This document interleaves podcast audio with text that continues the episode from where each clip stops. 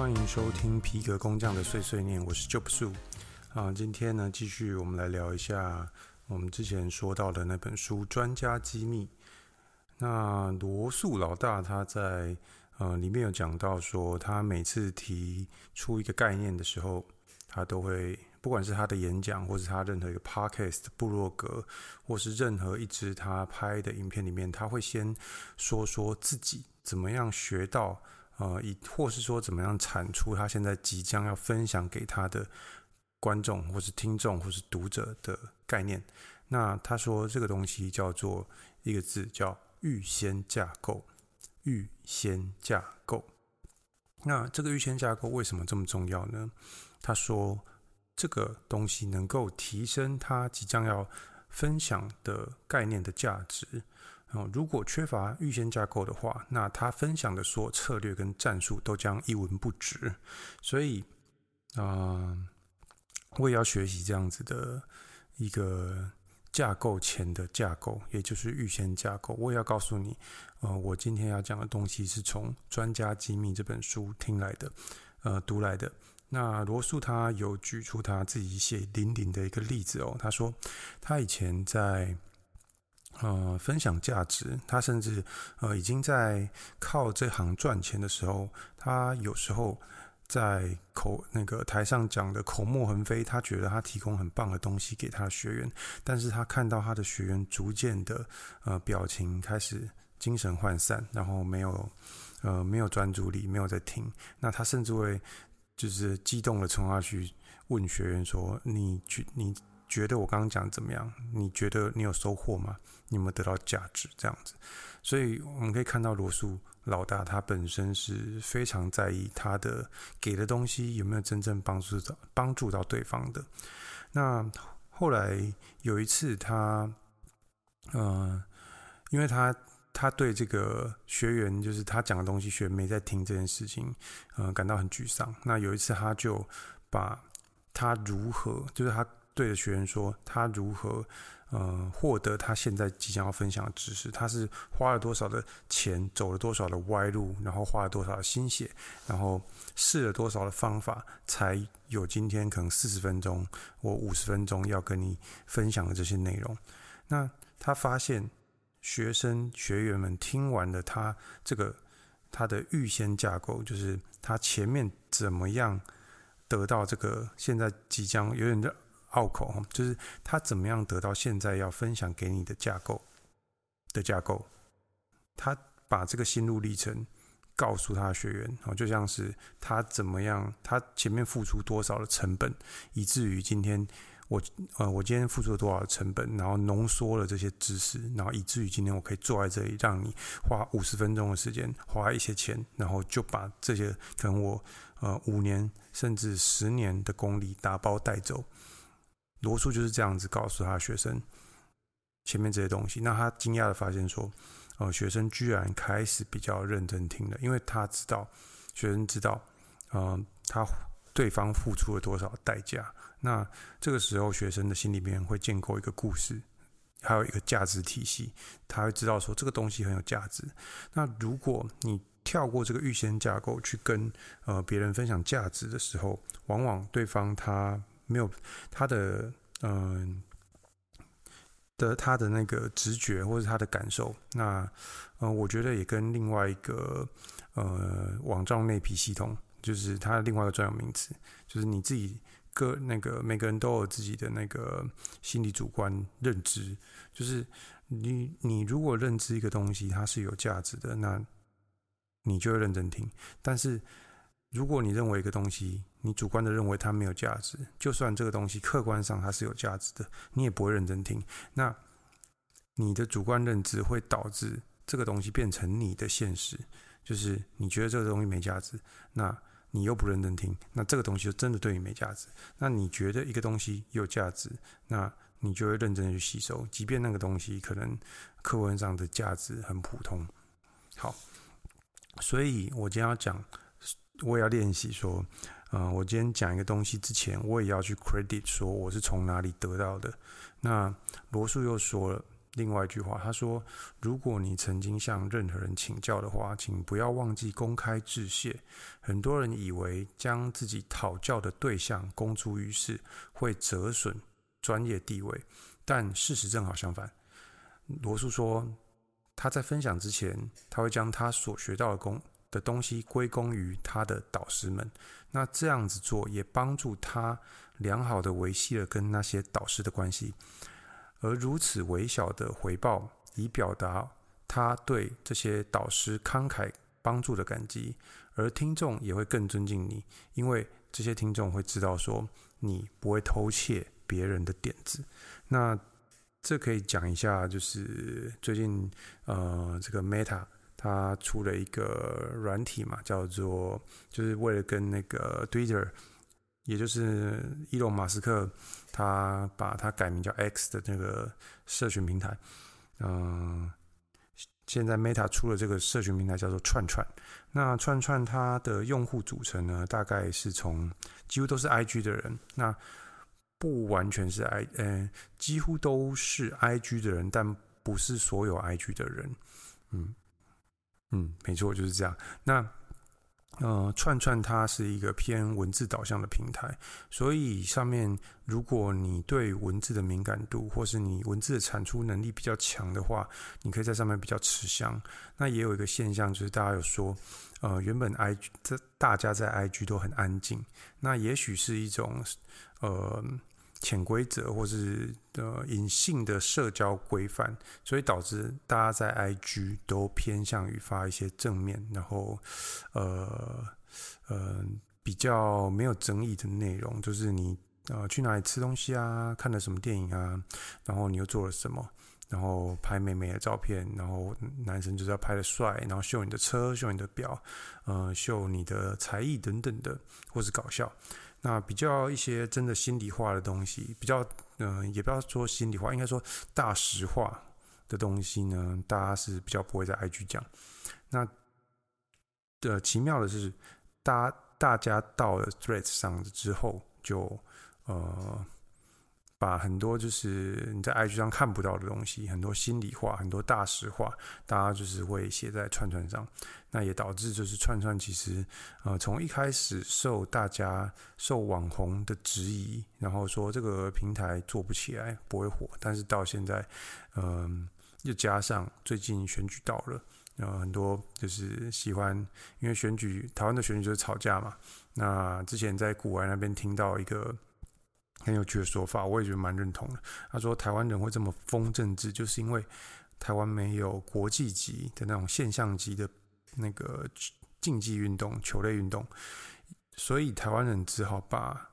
台湾国家的选举当做这个四年一度的这种世界杯赛事在看的，或者是 NBA 的季后赛在看这样子。好，那所以换句话说，如果台湾有这个一个现象级的运动的话，可能选举大家不会那么的 care。我是蛮认认同这件事情的。好，那为什么讲到这？就是说，嗯，哎，看为什么讲到这啊？就是说，哎，靠我要，我忘记我讲到哪。刚突然嘣一声，我忘记讲到哪。都，哦，对，串串，就是串串上。呃，有一个现象，嗯、呃，我刚刚说了嘛，有的人很会写，那一定也有人不太会写。但是人有一个呃天性，这个是在我读武志红的一些心理学的书。武志红是一个呃对岸最近很有名的心理学的专家，这样子。然后他有提到说，每个人都有被看见的需要，每个人都想要自己被看见。那被看见的话，嗯，你一定要有一个就是人家想看的点嘛。那什么是人家想看的点呢？也许你长得正，也许你长得帅，或是也许你有才艺，或是也许你的脑袋很有料。就是这些东西，你才有办法被人家看见。那串串上，如果你很会写东西的话，想当然，你当然是会引起人家注目嘛。你可能很会写呃笑话，你很可能会写一些段子，你也很可能很会。嗯，描述你的情绪，让人家呃看到你的文字，望文生义，望文生情这样子。那这些都是很好的，就是你发挥你的专长嘛。但是有一些人，他看到呃某一些文章，别人发的很有趣的段子的时候呢，嗯、他就直接整个复制贴上，贴到自己的串里面。那不知道的人就会觉得说，哎，哦，你好会写哦，这样。因为每个串不是马上就所有人都看得到嘛，它是一个慢慢就是呃被散布的过程。那有的人他看到好的文章的时候，他不用转发的，也不用引用的，那也不 credit 出处，他就直接整个 copy 起来，然后贴的贴出来，然后就当做是自己的。那我今天就写，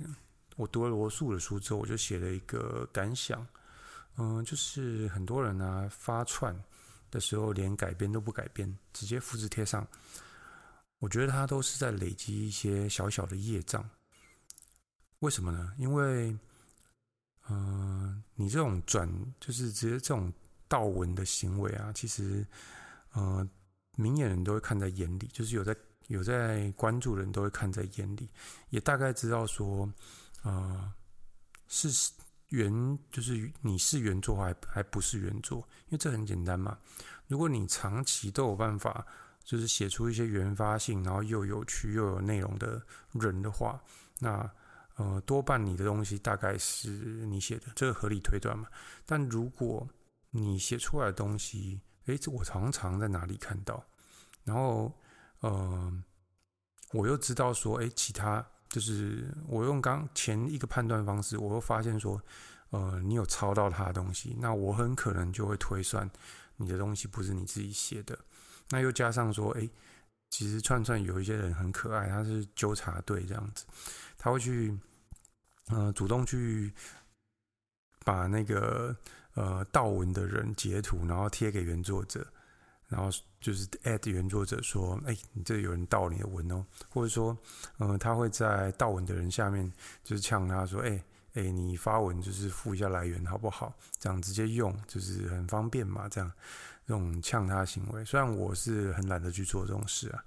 但是呃，我必须要说，如果你是一个有这种盗文习惯的人的话，那我不知道你平常学校作业，你以前学校作业是怎么写的。”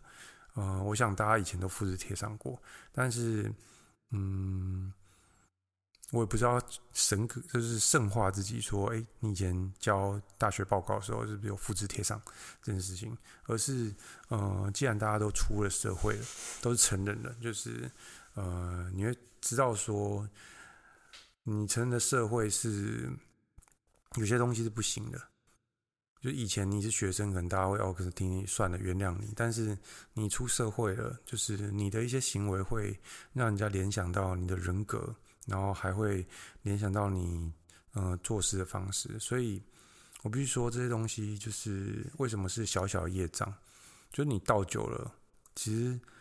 我觉得像业障这种东西，虽然我是一个。呃，我不是信这种玄学的人，但是我觉得以科学的角度去讲，就是说你盗文的这种行为，其实会累积，就是看到这个看到这个那个行为的人的一些厌恶感。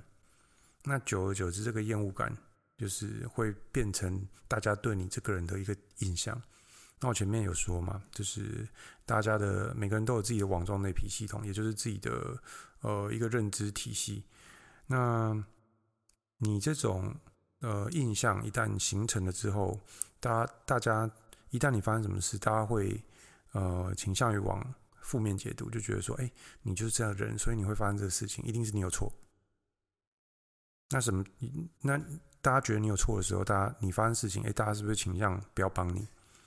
那这个时候你就觉得，哎，干我怎么那么衰？为什么我出事了，大家都不听我，都不帮我？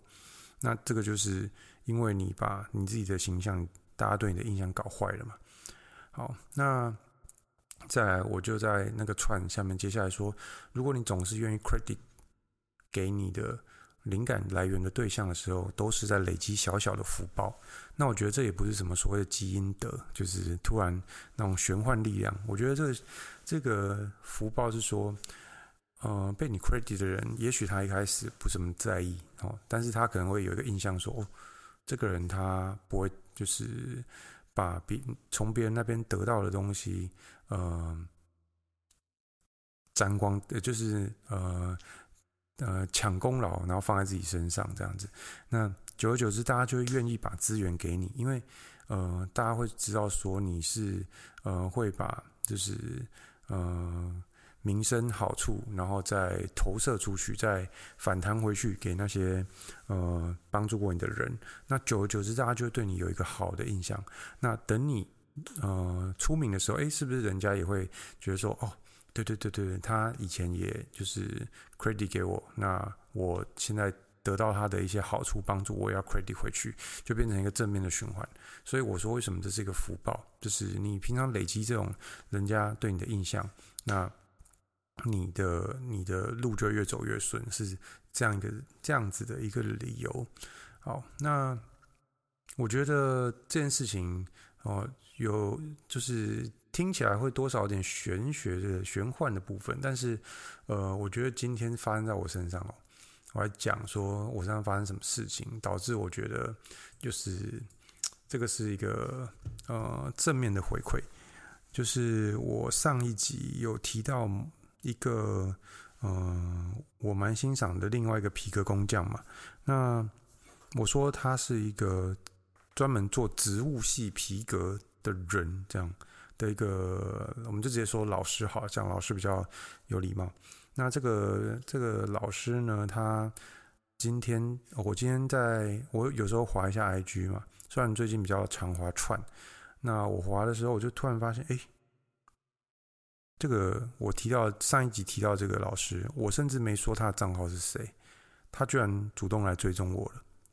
我其实真的是受宠若惊。我之前有讲过嘛，就是我发串的时候，有一次就是那个反骨的艾瑞斯来按我赞，然后那那一整天真的是有这种轻飘飘的感觉。虽然过没多久之后就被公审，然后害我呃关了一阵子的账号，但是呃被一些就是就我也是人，所以被一些呃特别特别的人关注的时候，我也会觉得就是那种受宠若惊、轻飘飘的感觉。那今天呢，就是有被这个，我突然就是被这个这个皮革，然后植物系皮革老师工匠老师，嗯、我直接把他账号讲出来应该没差吧？Hans Leather Craft 点 T W，就是大家可以去查 H A N S 下底线，然后 L E A T H E R C R A F T 点 T W，那这是他的 I G 账号。就是大家可以去追踪，我觉得他的作品超棒的。然后我等下也来讲一下我自己呃学习的，就是教我呃所有皮革的基础技术的老师。好，那我继续讲，就是这个这个 Hans Leather Craft 的账号，他追踪我，我就哇，我上一集才提到他，该不会是因为这样子？他该该不会有听我的频道吧？但是我觉得我的频道太小。所以这东西很悬呐，那信不信由大家。但我是觉得这个是一种科学角度，就是你，嗯，好像有的人会在自己的 IG 的那个，嗯嗯，标题他写什么？越努力越幸运哦。嗯，我觉得部分对，就是当然你努力对方向了，真的是会越幸运。那这个幸运呢，我觉得是很科学的，就是。呃，大家会对你有个好印象。那有好的印象之后呢，你发就是你围绕在你身上的事情，就是会往好的地方发展。那如果你让大家对你有个坏印象的话，那围绕在你身上的事情也会有一个坏的发展。好，那讲完刚刚的这个这个被追踪的这个事情的时候，再来我要讲一下说，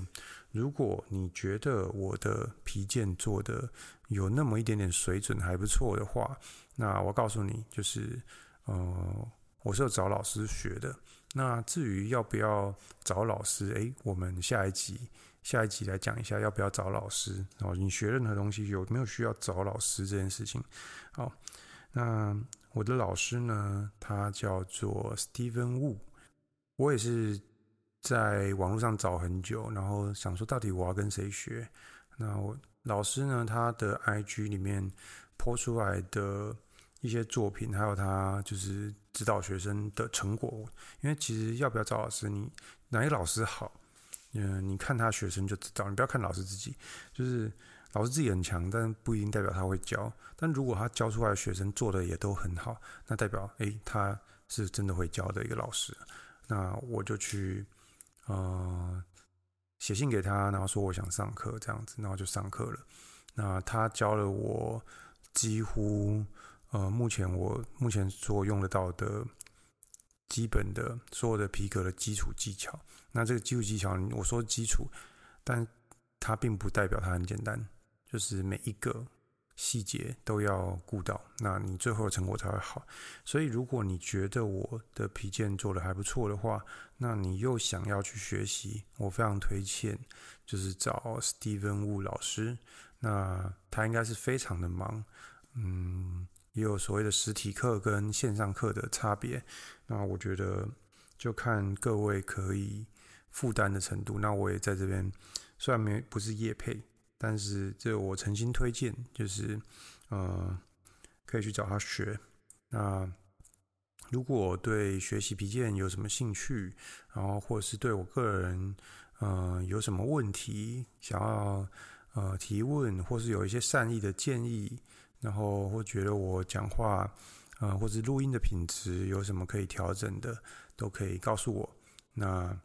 今天呢，就到这集啊！我要提醒一下我自己，我外面的猫在在鬼叫了，好，狗也在叫了。那我要提醒我自己，下一集我们应该是要来录，呃，学一个东西到底需不需要找老师？好，这个是今天的 podcast。呃，天气变凉了，大家记得多穿衣服。好，那今天录到这边，大家拜拜。